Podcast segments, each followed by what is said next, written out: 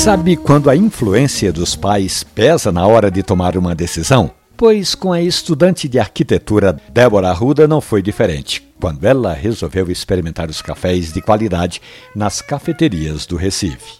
Com uma veia artística e humanitária à flor da pele, Débora toca piano, violão, ukulele e gosta de café. Aliás, sempre gostou.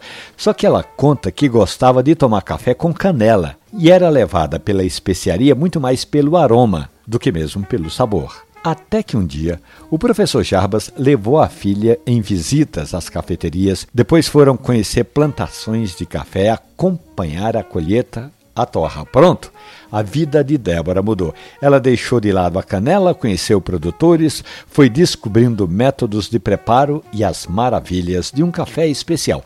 A adolescente do bairro da Iputinga já sabe passar o próprio café, principalmente quando está estudando uma peça de piano ou quando se debruça sobre os livros de arquitetura. Essa e outras histórias estão no nosso perfil na internet ou nos podcasts hospedados na página da radiojornal.com.br ou nos agregadores de podcast. Passe lá, café e conversa.